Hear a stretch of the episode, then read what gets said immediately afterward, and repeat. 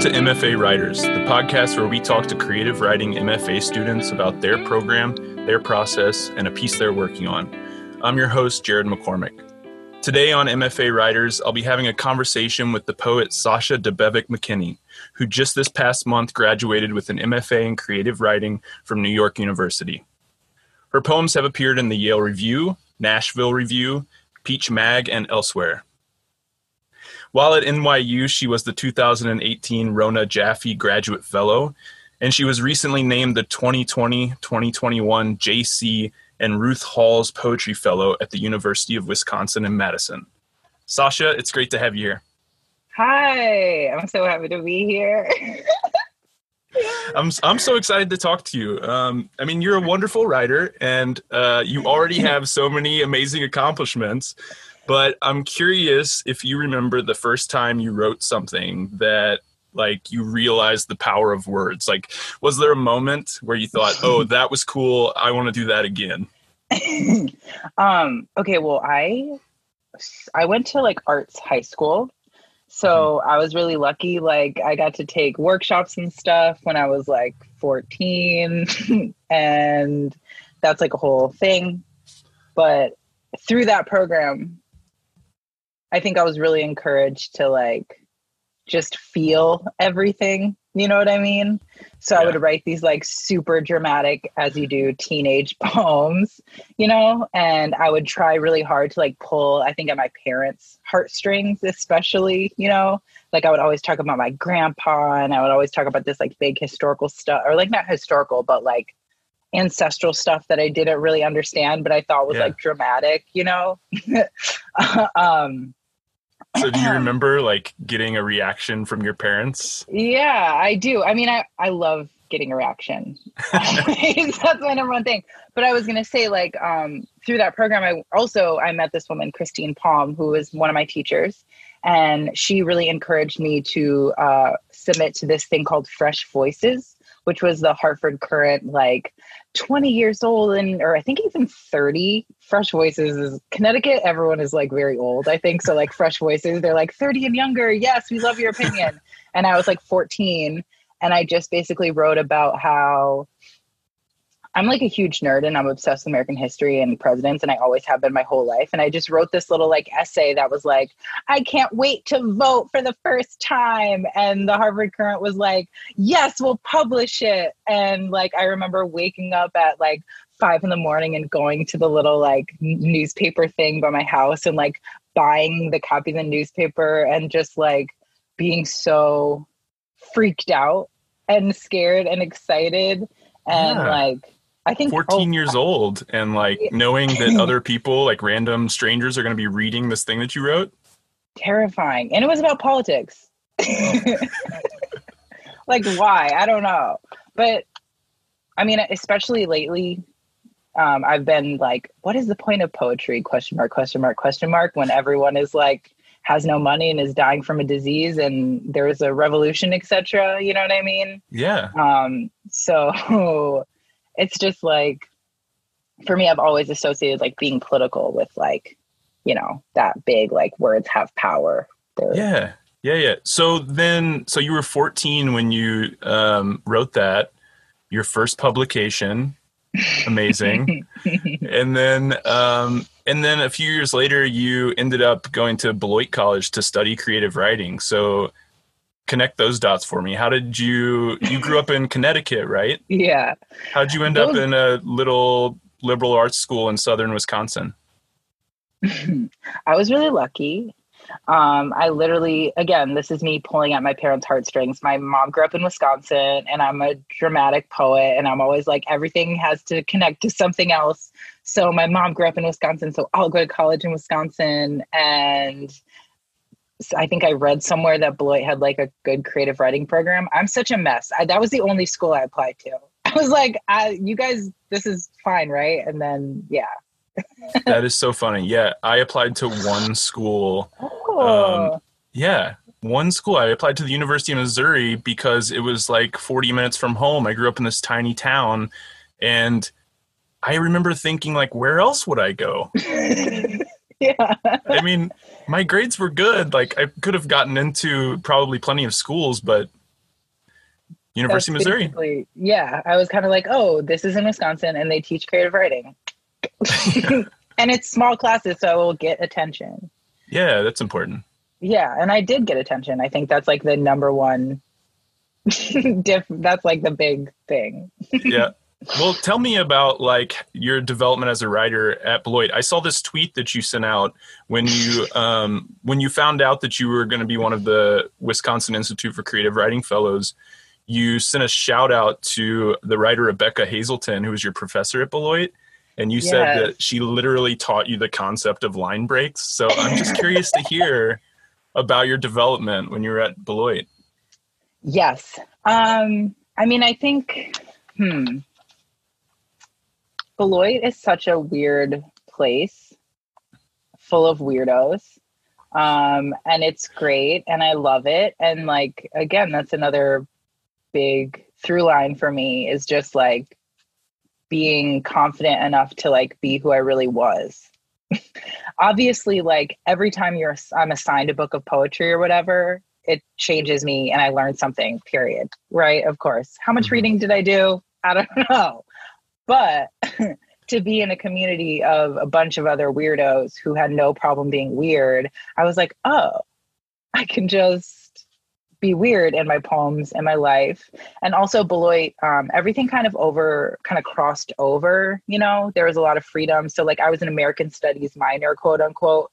But to me, I was just like, all right, I'm going to take any class I think kind of fits under that umbrella and then I would just kind of like in my creative writing classes write about the things that I was learning about in my history in American studies classes. Like it was a factory circle, you know, like I took the class and we, I'm realizing now I was really lucky to take a class where we read black people. At that point, I was like, yeah, of course we're reading black people. But like, um, I took a class where we would read, you know, like Huey, Huey P. Newton and Angela Davis and all that stuff and John Lewis. And I would be inspired by that and write about that. Like, yeah, yeah. That's amazing. Uh, and I love that idea of like just being around weirdos allowed you to be yourself because I felt the exact same thing when I first went to college. And I mean, the University of Missouri is like a huge, you know, research one university, state school. So it's different than like a liberal arts school in Beloit. But I remember because I was from that tiny town, I remember going to college, going to the university um, in Columbia, Missouri, and being like, the people here are so interesting. And I just started like being like, I could be interesting too. Me too. Yeah. yeah. wow. Yeah. No, it's it's like a yeah. That's what happens. You're like, oh my god. I am not the same as everyone else, and everyone else is not the same. This is interesting. yeah, and that's a good thing. Yeah, difference yeah. is interesting, right? Being weird is cool. I mean, what a novel Being idea! Is cool. I know. Like at my heart, in my heart of hearts, I am a nerd. Period. Like I rolled into Beloit College with my like Ministry of Silly Walks poster. Like I'm a nerd. so like it was just really nice to be like oh, I don't have to hide anything. And that translates in that confidence translates into your writing, obviously. Yeah. And yeah. a nerd who's really into presidents, apparently. Is that why you minored in American studies? Yes. Yeah. I'm just like, I have, I'm, I'm learning to say that I study presidents instead of like I'm obsessed with presidents because it makes it sound like it's like a thing I endorse when in reality I'm just like I this is a thing that is very fascinating to me. Right. um, and encapsulates a lot of other parts of American history. Um, yeah, so my teachers would be like, okay, I guess you can write your paper about it, presidents again, whatever. It's Beloit College. There's 1,200 of us. We're doing whatever we want. And then like Rebecca, who you mentioned, yeah. was my uh, thesis advisor in my last semester at Beloit. And I took a class with her where we read like all this weird stuff like House of Leaves and like we learned about erasure and like we did all this really technical stuff and like you know like that changed me too where I was like I went from being like okay this is not just me putting all my feelings out there there like that was the turn into craft i think would definitely okay. be that point where it's like when you break a line what does that do to the line and what does that do yeah. to the words and the emphasis and all that that i right. haven't thought about before Yeah, when you instead of just writing poems about your grandmother, you're, you know, exactly, thinking about yeah. Yeah. I'm not just like, here's my giant mallet that I'm gonna just try and get everyone down. Like, how can I make everyone go ugh or whatever? Like, yeah, it ended up, it turned more towards subtlety, although Uh-huh. I'm the least subtle person in the world, but just kind of at least understanding that that was there as an option. Well, I think as a reader, it's it's it's easy to read um, poetry like yours and say that like like this oh this person's just having fun but like no there's a real craft to it and there there are subtleties to it and there are like tiny lots of tiny decisions that you're making in every moment that you're writing that poem right Yeah, that's like the biggest insult to me all the time. People are like, oh "My God, this is so funny. This is like super conversational," and I'm like, "No, I freaked out about this for six months, and it was the only thing I thought about." Uh, yeah i changed the same word 17 times and ended up at the word i had originally yes. And Yeah. honestly, when we were thinking about like words having power or talking about that question, I still remember like the first where I was. This was in high school when I read a Lucille Clifton poem for the first time. And I was like, oh, I understand everything that's happening here. Whereas like every other poem, I was like, wait, what? Like, why are you trying to keep secrets from me? that is a powerful moment as a reader right Yeah. Uh, I remember growing up reading things and feeling like I know this is good, but I don't know why and I don't know what it means. yeah. And And that's then- like super alienating. Yeah. Yeah, Especially I as mean- a weirdo. Yeah. As a weirdo who wants to be a writer. Yes. I'm like, please explain this to me. No. Yeah. Nothing really. Yeah. But that moment Right. where it like where it clicks or the first time when you read something and you're you're like, this is a complicated, thoughtful piece and I get it. it is really exciting. It's really, yeah, exactly. And for me, for the most part, that always, I think, leans towards the more like simple. Yeah. Yeah. And that, this is now going to be the second effing time I bring up Monty Python, but like, which probably they should all be canceled, I'm sure, 10 times over, except Michael Palin, fingers crossed. but like when I think about like the jokes that make me laugh the most, I'm like, oh, it's the dumbest jokes. It's like someone walking funny or like someone's trying to do something and they can't like, and that's what I want in everything that I enjoy, I think, you know, like something that I can touch and hold on to. And I'm like, oh, yeah, okay. A banana's on the ground and the person slipped on the banana. Yeah. That's funny. Yeah. It's objectively funny. Yeah. like I get it. I like having that thing that we can both hold on to. Well, um, speaking of of funny, so like so I'm on this email list, um, and my friend sends out uh, a couple of his favorite poems every day, um, and this past week there have been a couple by Sharon Olds, which made me think of you, and made me think of one of my favorite poem titles of all time, which is. When I met Sharon Olds, she told me to write a poem about LBJ's penis yes. which is your poem that's published in the Yale Review. Uh, I have to hear this story. So please tell me about Sharon Olds and how that poem came to be. Um, okay. Sharon is one of the founders of the NYU program. Right. But she's only there like she has a weird schedule. Like she's only there one every other year or only in the fall or whatever. So we had never met. she she's been my teacher now, but this was like the first time I met her. We were at a little like party cocktail thing, whatever as you do, like in the NYU writer house, writer's house. and I had just listened to an episode of Commonplace, which is my professor Rachel's uh, podcast where she interviews poets. And on that podcast, she interviewed Sharon, and they had talked about The Bachelor for like an, a long time. And I'm obsessed with The Bachelor. And I was like, oh my God, Sharon Olds is right there. And I know she loves The Bachelor. And The Bachelor finale was like the next week or something like that. You know what I mean? So I went up to her and I was like, Sharon, so nice to meet you. I'm Sasha. I don't actually want to have a normal conversation. Please, will you just tell me who you think is going to win The Bachelor? Who do you think Colton is going to choose? Is what I said. She was like, Who do I think Colton is going to choose? I don't know. And who should choose him? Hmm. And I was like, Oh my God. And then she's just like the sweetest, kindest woman in the world. Um, and or she cut like she just it, she has like a bunch of clips in her hair. She has giant braids. Like she just kind of is a poet.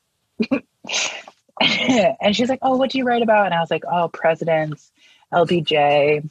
She was like, "Oh, you write about LBJ. Have you written a poem about his penis?" And I was like, "You know, like as an LBJ historian, like the penis is just like really obvious to me." And she was like, "No, you have to write a poem about his penis." And then I literally like went home and wrote the poem because that's what happens when you're like, "Yes, actually." When Sharon when Sharon Olds tells you to do something, you do it. You just do it. And Right. also, like, of course, you write about his. I was like, duh. Like, just because it's the number one thing that you know doesn't mean that other people know it, you dummy. And it's fun.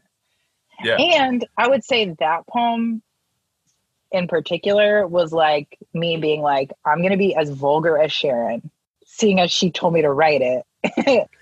I love yeah, Sharon. Sharon Olds is a legend. Obviously, she's an amazing writer, and like you said, she helped um, start the program. Which the the program at NYU has been around for over thirty years now. Um, they have degrees in fiction, poetry, and nonfiction. Uh, it's a two year program, and one of the biggest draws is the faculty. Um, Jeffrey Eugenides, Terrence Hayes, Joyce Carol Oates, Sharon Olds, Zadie Smith. I mean, and many, many more teach there. It's insane. That's not even talking about the visiting faculty.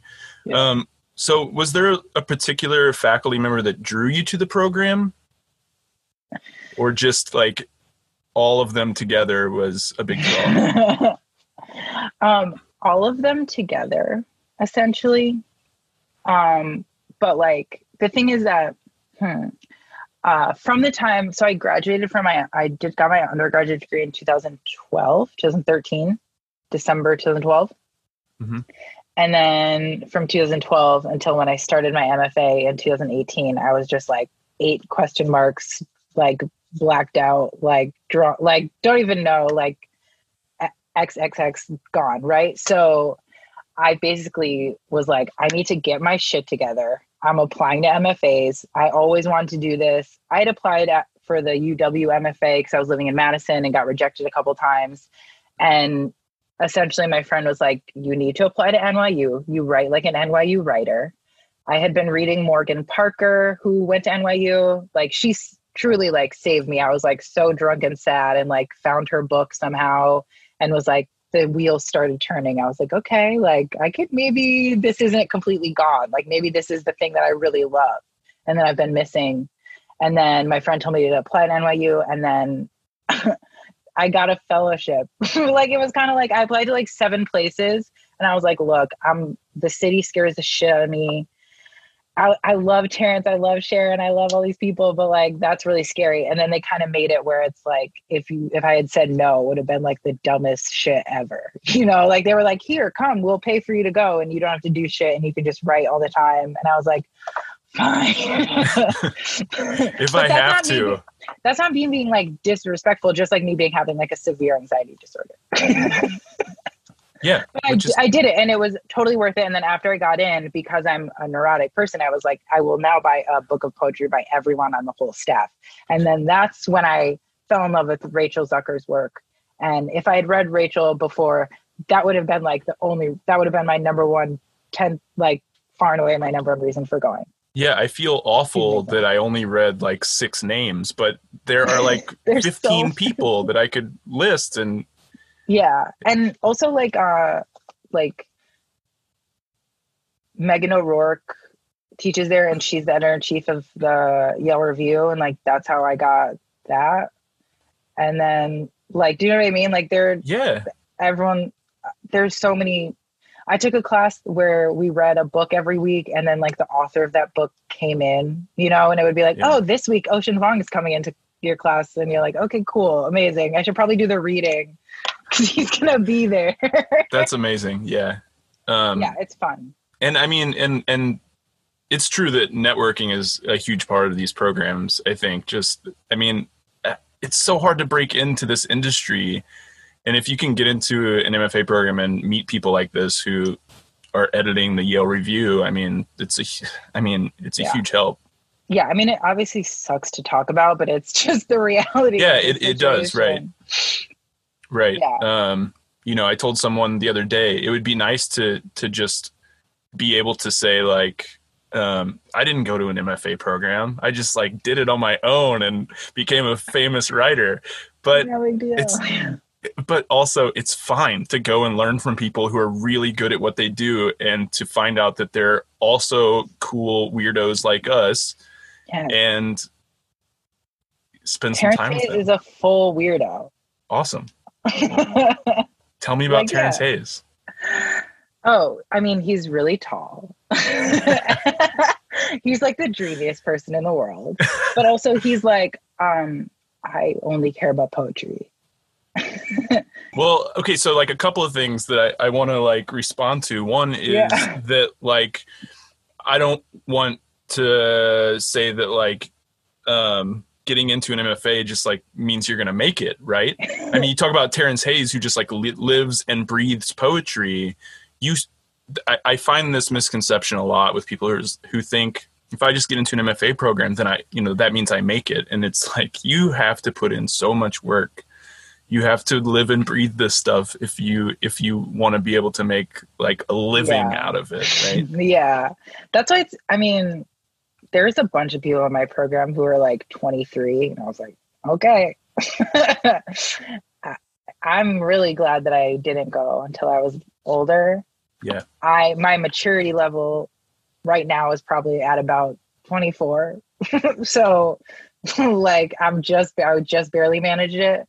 But like, it does seem, hmm, I was like, I was sober also for like the first year and a half of my program. So I was literally like, this is it. I have Right. 10 LBJ biographies. I go up until 1940 in this one, and then I read all 10 up until 1940, and then I read up until 1945, and then I read all of them up until 1945. You know, it's like I was so in it. But that's that's where like the Sharon Olds, that's how come like the Sharon Olds poem came like this, because I had spent six months reading about LBJ, you know? Yeah. And it's Yeah, like all the information is just floating in there. Yeah, you created this like kind of subconscious foundation that you could work from, right? Right. And that's definitely not a place I've ever been able to get to anywhere other than the MFA. I think. You know. I Yeah. think. So the uh, the other thing that I wanted to go back to was um, you mentioned like that your friend told you you write like a New York writer. So I want you to talk about what that means, and also, um, you know, like in my program, I always say that I, I the my cohort there there's such a diversity of ideas and a diversity of experiences that really inspire me. But there's not always a diversity in the way people look right and so and that's that's an issue with a lot of mfa programs um, so i if you wanted to talk about that at all and like how you felt in the nyu program if you felt comfortable if you felt it was diverse Uh yes. I mean, I think the NYU like the cohort is super diverse. And that and that's what I'm saying. It's like no matter how much or if there were situations when it was like difficult for one of us, we all stood up for each other. Hmm in situations like that. Um but I'm not and that like and also I've I, I've been talking to a lot of prospective students that are like oh should I go to NYU and it's like I'm a I'm a woman of color like it might be hard. And I'm like it's gonna be hard at every single MFA program it will be difficult like it is at every institution at every college et cetera et cetera. But like I feel at least like at NYU I was lucky because people were it was a little bit more diverse in the in how people actually looked. Yeah. Um in the poetry department at least. Okay. Can't speak for fiction or nonfiction necessarily um but that that kind of shit is like really really powerful not sorry that kind of shit that sounds so glib but like that is super powerful you know when you're like questioning your ability as a writer and someone's like yes you are a human being and you are a writer and it's okay that you don't want to read this hurtful such and such poem by such and such writer. So what do you what do you think uh like when you, when you hear the term New York writer, what does that mean? Oh, New York writer. Well, okay. To me, it just means like really. First of all, it means Frank O'Hara. Like, uh, it means like knock off Frank O'Hara poem, which I'm fine with. Like, I like if anybody, yeah, that's like the number one thing. It means like fast. Um, nothing seems connected to anything else, but it all is. And they all seem to me to be um, walking poems. But maybe that's my Frank O'Hara association. But like to me, when I think of a New York poem, I think of like movement, like a lot of movement. When I went to New York for the first time, uh, I think movement could have been the one word that I would choose to describe New York City. Yeah. it's a lot. It's overwhelming. I'm just a scared little nervous poet, so it was a lot for me. but um but humbling. Yeah. in a good way. I did I feel like I already said this or maybe I haven't. But just like I would go to workshop and I would be like, "Oh my god, I wrote the best poem of all time. I'm a genius. Like my poem is the greatest poem ever." And then I would walk at a workshop and like get lost in 2 seconds and be like, "I'm nothing." like I'll, I'm crying now like and that balance is really good because i feel like if i was in some small town like i would have walked out of the workshop being like i'm a badass and then well most people consider kansas city to be a small town and um, i will say that uh, the high that i get from a positive workshop still doesn't last very long okay i'm just gonna hold on to my idea yeah because that makes me happier one day i'll be in a workshop not in new york yeah, uh, I'm lucky if I get 48 hours of. Uh... 48 hours. Yeah, no, that's. But okay, but fiction workshops, I feel like it's like a whole. This is my. Because we at the. So NYU, we have like this uh, writer's house where all the um, offices are, all the classes are, and it's just like a place where we all hang out. Like, and don't do anything and just like chill, and all the parties are, and all the readings are there I bet that would be a cool place to just um, like find support too. You were talking about like the support of your classmates to have that shared space that you can all hang out in. I mean, I know in in uh, my program, you know, not everyone lives in the city. Um, some people drive in. Some people have day jobs. So um, I wish that we had that space where we could all hang out. Um, I mean, we, we often go to the bar after a workshop and we talk and we like support each other. But yeah, the idea of having like um, like a house that you could go to and just it just be you sounds amazing. It was nice. I remember that's what I was going to say. Is that that's how I've any interaction I've really had with like fiction MFA people. It's like they're like, okay, I've been working on this for months, and now I'm gonna get I can't talk, and everyone's gonna destroy it, and like it just seems so much different than me being like, I wrote this poem this week. Let's talk about it. so it's just different levels of I don't know. I don't know if I could do a fiction workshop. Every time yeah. I try and write a short story, I'm like, mm, this is too hard. uh, it it is hard, um, but so is poetry. I've tried that too. So so uh, yeah, they're definitely different. Um, so you mentioned that you were you know lucky enough to get that fellowship that funded you. Um, from what I can tell, NYU has a ton of fellowships, but not everyone is fully funded in the program. Um, so I'm curious if if you know how like some of your classmates handled that. It's so I, I'm like coming from such a place of privilege because I had a fellowship, but it's like I mean I still have I worked at a restaurant two days a two or three days a week. I worked brunch in Williamsburg, which is the worst thing on earth, like truly. um, and I had it easy. Um, but like again, like uh, it's really hard for me to like recommend anyone like go do an MFA and like pay a lot of money for it because it's about creating that headspace to for me personally creating my headspace of this is all I think about, this is all I care about, this is on a running loop in the back of my head. And having the privilege three out of four, yeah. And having the privilege to be bored. Right? Oh, Yes.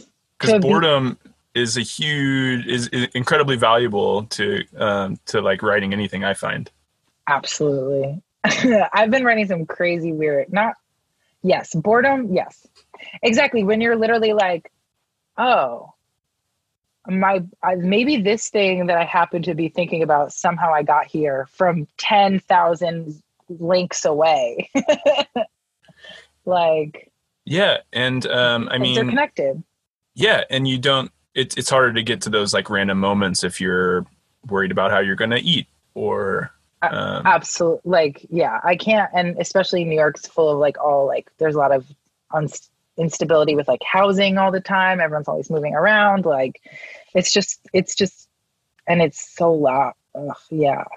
Yeah and i mean for you know um like you said it's kind of with the pandemic everything that's been going on like even crazier times. So um so I'm curious if you could like walk us through your last couple months in the program. I mean, you were one of the lucky few who halfway through your last semester in an MFA program, the university shut down. So yeah. What how did that look for you? Did you have like Zoom thesis defense or something? Super glam. Um no. We basically so I was also teaching my last semester so that was like the for me that was the big transition. And also like um yeah. Basically they were like classes are going to go remote. I was like okay interesting. Uh we take one i don't know how other programs are set up but we take one craft class and one workshop class. Um, and my craft class was all about like methods and stuff. So like we were all not not methods. I don't know the right word to say it, but or to use, but it was all about doing stuff like physically with your hands. So like collaging, like cutting things out, collaging, like even right here, I'll show you. I mean, it doesn't this is a visual medium, but like I have all these little strips of paper because I've been doing all these collages at home because I was we were supposed to do that together, you know, right. like and we bought all this like bookmaking stuff, you oh, know, like literally like we were making journals and like doing all this weird technical stuff and we were going to go to the NYU library and like do all this mail art and it all just completely fell apart and then we were just like on Zoom for an hour to an hour and a half kind of like just chatting and my workshop was I mean god bless Sharon God bless her. She's beautiful. There, she has many positives. She has negatives too. One of which being that she literally did not have the internet before this. So we had to like wait for Sharon to literally get the internet, which is that. sweet, right? Like I'm like, oh my God, so cute. But also I'm like, I'm not paying for this, right?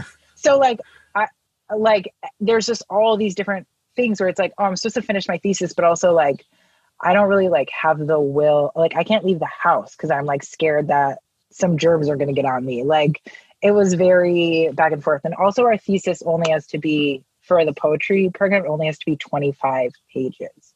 Oh. So for for some people, it's like 25 pages of poems is a giant hurdle, you know.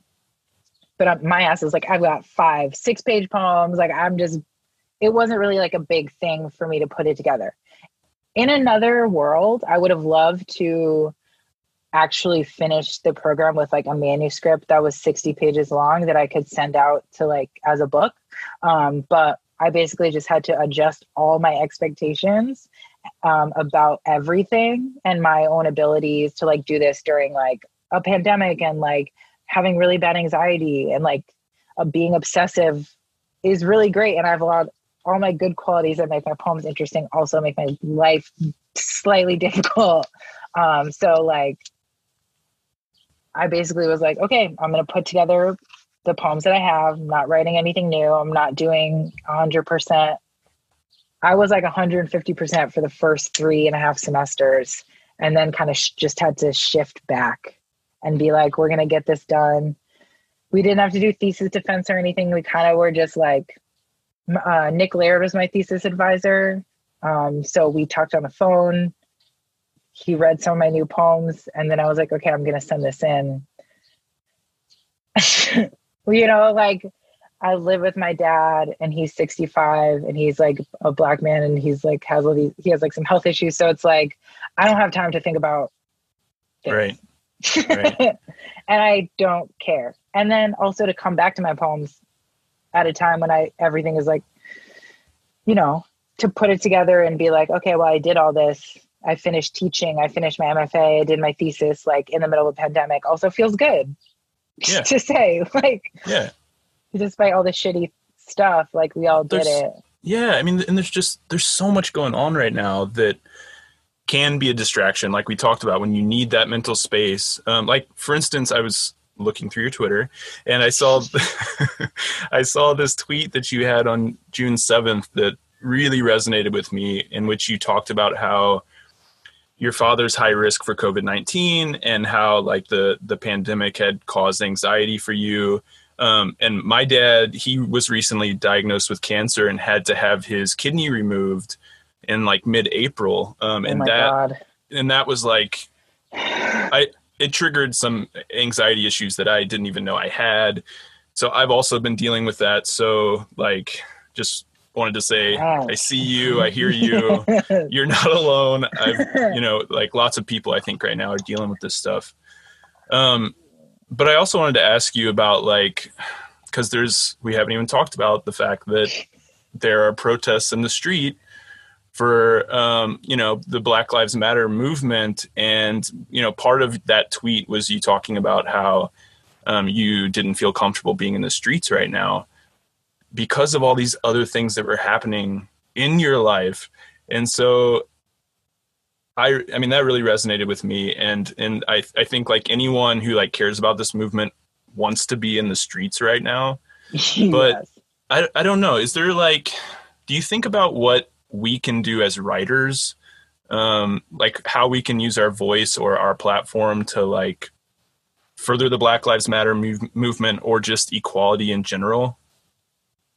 I mean, it's so hard. I mean, it's not, I mean, I don't know. Like, I, this is so like we like I'm I'm obsessed and I've been studying this super harmful institution of the presidency like literally my whole life like I mean like even just you can see my Ronald Reagan teapot like I just have all this dumb shit that I was like, this is funny. You know what I mean? What like, but then when you or like, But then you are live in a room with Ronald Reagan staring at you. yes, literally. Oh, terrifying. I actually, that's why he's at home right now. That's why I have to turn that away from my brain. Okay, only or from my eyes. Um, only to say like, I try really, really, really, really, really hard in my work always to be very aware of my privilege. it doesn't always come through, but I'm like, okay, I am like literally like this light skinned, like curly hair, like this this type, like glasses type. Like I'm more acceptable in a lot of spaces, um, and I kind of have been trying to just like stand up for myself in like the small ways that I can. You know, like hmm believing in myself, like something that I always say and try to remember is like, what would Brad do? This is just like a metaphorical, like Chad kind of figure. you know what I mean? Like literally, like um, I had a situation this week that I can't really talk about where they were like, "We're not sure that we're able to publish you," and I was like, "You can go fuck yourselves. You will be publishing me. Like you're not going to play me like this." You know what I mean? Which is like not something I ever would have done in four weeks or whatever because I would have just been like, um, okay, well, I'm this little one and like the institution is big and like we don't whatever. Like even me who I have no professional qualms whatsoever, like that stuff means nothing to me, but like or sometimes it means nothing to me, but like for me personally, like trying to always be aware of my privilege in my writing and to I mean, I think that could be a starting place for all of us, right? yeah Is everyone needs to do some introspection and think about their own privilege right now. Yeah. Uh, and something that I think is always insane is people being like, I'm changing the world. My poem is really political. My work is really political. And then you hear the poem and you're like, literally, what the fuck did that even mean? So it's like, do you actually want to make change or do you want to show off how pretty your words are? And how willing are you to like take those two things and think about how they work together? Like, I think the number one obvious like person would be like, um, Claudia Rankine, Citizen, who literally like this book, she could write the most beautiful poetic words ever. And she's like, no, I'm going to use full sentences and I'm going to write it in a way that's like for white audiences. And I'm gonna, I'm not writing in this pretty way that's poetic, like uh, because that's not gonna reach as many people. Maybe that's not it, but but for me, like when I read something like that, I'm like, okay, this has so many poetic elements, but it's not off putting in a way a lot of poetry is, which makes it more effective for a wider audience to make more change.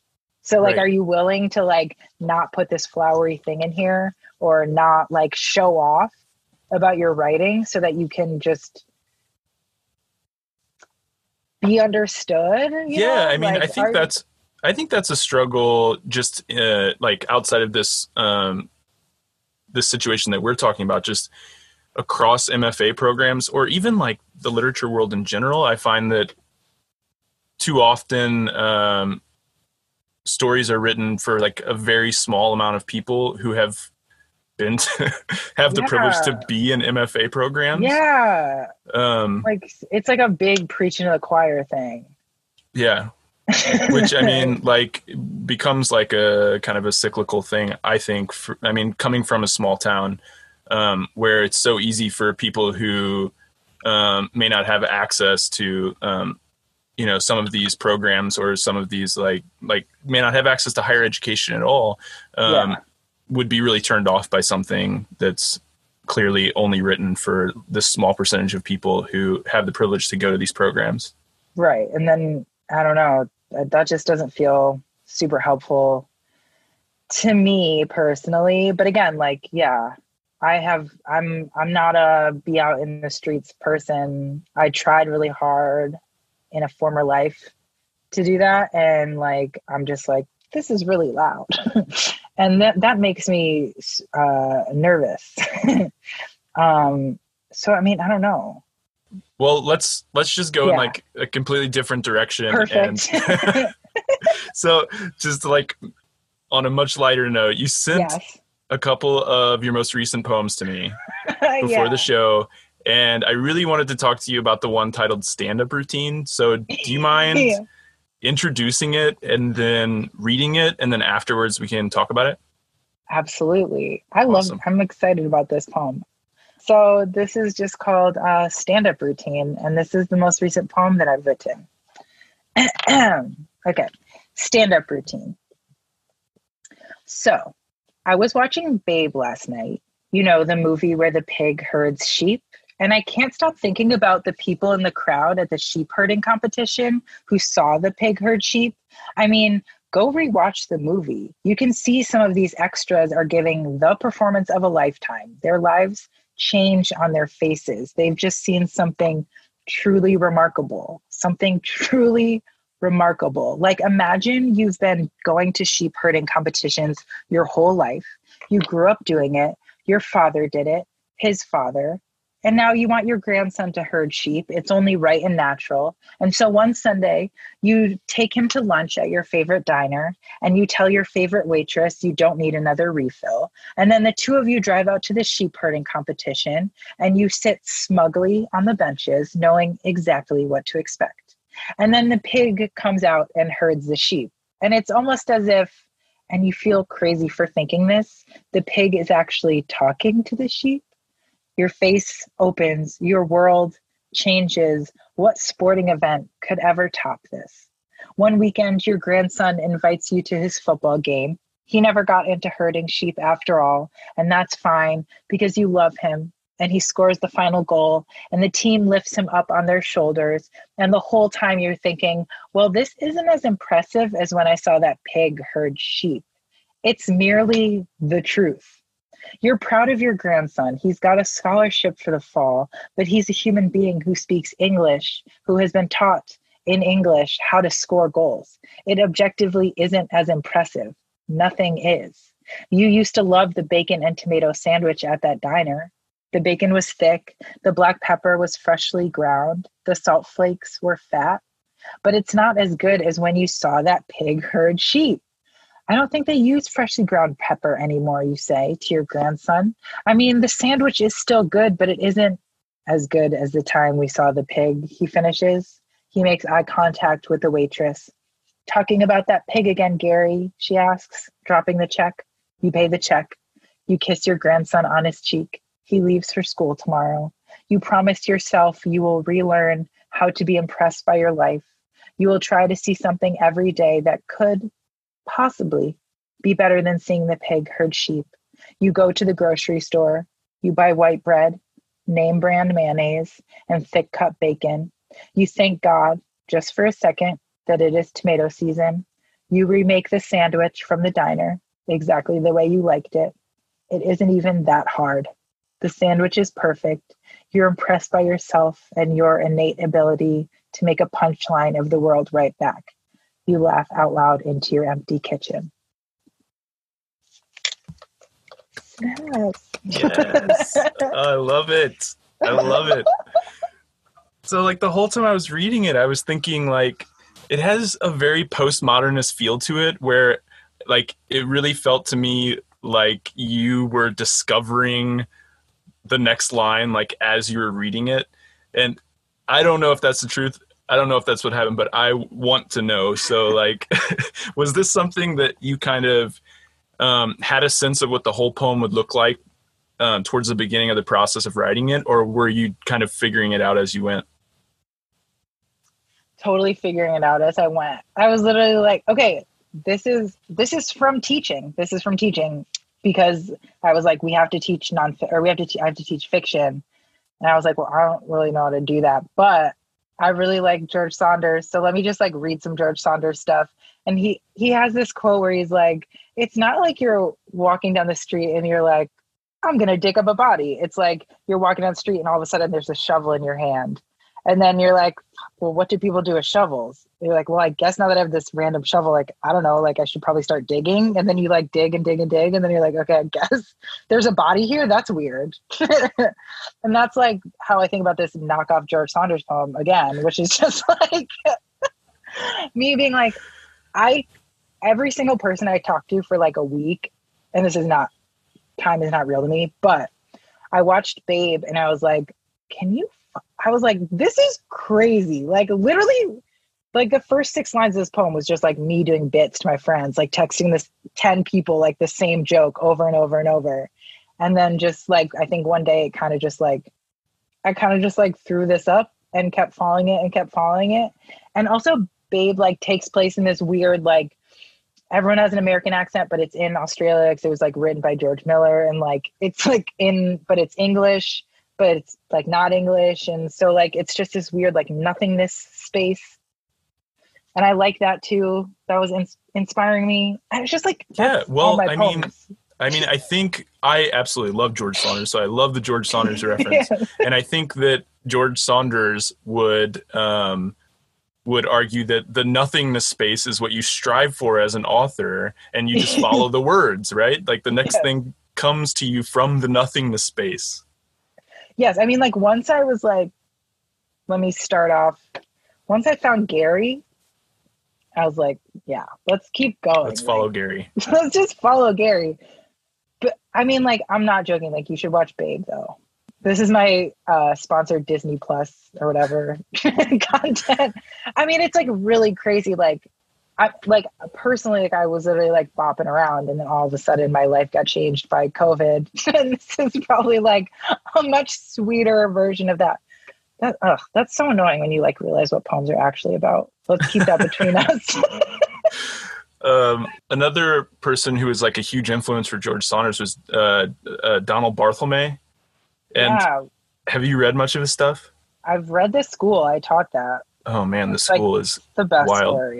Yeah, it really is. And I mean, I read this and I thought this could be just. I mean, this could be a Donald Barthelme short story. It's that's the like, nicest wild, you know. Anyone's ever said. Well, I mean, like that's. I also started reading. I've I've gone through many phases of like what will keep me sane during quarantine, and this was written. I think it's like that, like,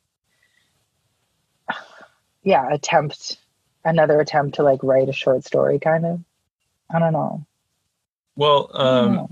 yeah there's definitely like um short story like aspects to to this poem right that was such a good compliment thank you i'm gonna tell the Donald everyone. Barthelme one yeah it's the That's first right. thing I wrote down. I read it and I was like, this is a Donald Barthelme story. I was like, this is wonderful. And he, he really is one of my favorites, him and, and George Saunders both. So I should read more of him. And also, I will say, like, mm, a lot of it, again, like, it's just, I love literature, obviously. And I spent two weeks, like, just listening to this movie podcast where they did bits about movies. And then I watched one of the movies and wrote this poem. Like, it comes from many things. so you're going to be moving back to Wisconsin. You you Hmm. they recently it was announced you're going to be the 2020 2021 Jay C. and Ruth Halls poetry fellow at the University of Wisconsin. Um, are you excited to move back to Wisconsin? so excited. well, like I said, I got denied from the MFA program like multiple times. So it was, it's As part of this fellowship, are you teaching? yeah, undergrads again. Yeah, we'll see. Uh, but I, yeah, online, in person, I don't know. We'll see. Yeah, It's- next semester. Who knows, right? Yeah, it'll be good. It's just like time to teach and think and write, and that's the most valuable thing. So when you finished in- when you finished at NYU, did you know that you wanted to apply to fellowships, or were you um, were there other things that you thought about doing? Yeah, no, I want I don't want to live in the real world.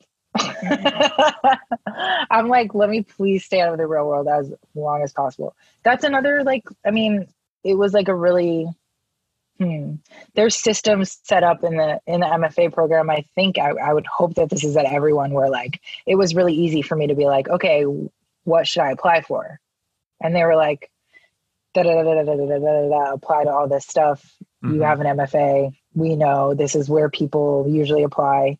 Um, and that was really helpful. You know, it's like hard. Um, but yeah, I definitely was like, I'm really close to having this manuscript. I want to move back to Wisconsin. What if? Yeah. well, I say I say as long as someone's willing to pay you to write, take it. take it. That's basically what I was like. I was like, I like this. People paying me to sit around and read LBJ biographies thing. And watch do Babe. make that and watch Babe? That's what I need.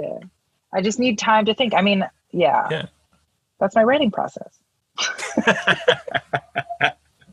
I just bought the uh, Las Vegas season of The Real World um, from 2002. So I'm like, okay, I'm going to watch this and maybe a poem will come out of it. It's research, docu poetics. All right. So before we uh, wrap this up, I have one more really important question that I want to ask you. As you can tell, I looked through your Twitter for things to ask you for this interview, and um, Garth Brooks. yes, I was like, please ask me about Garth.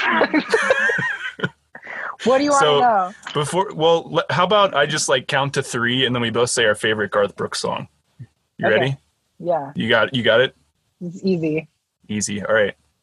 One, two, three. Callin' Callin' Baton Rouge. That's- Oh yes. No, I mean, there's a lot of other really great songs. Oh, Shameless that is my number two. Shameless is a Shameless great is song. number two. We could talk about Garth Brooks forever, but I before I got my MFA, I like lived at home for a year and sobered up, and my dad got me a car, 1997 Chevy Lumina. It only had a tape player, and like I went up to this the my mom's like attic, and there was like a bunch of Garth Brooks tapes, and I was like, I know all these songs by heart. Well, and he, well, I'll stop talking about Garth Brooks. I mean, we could talk about Garth Brooks all day. We'll just call Yeah. this uh, MFA Writers Talk Garth Brooks. That's fine. Yeah. Let's start recording now. Okay. Yeah.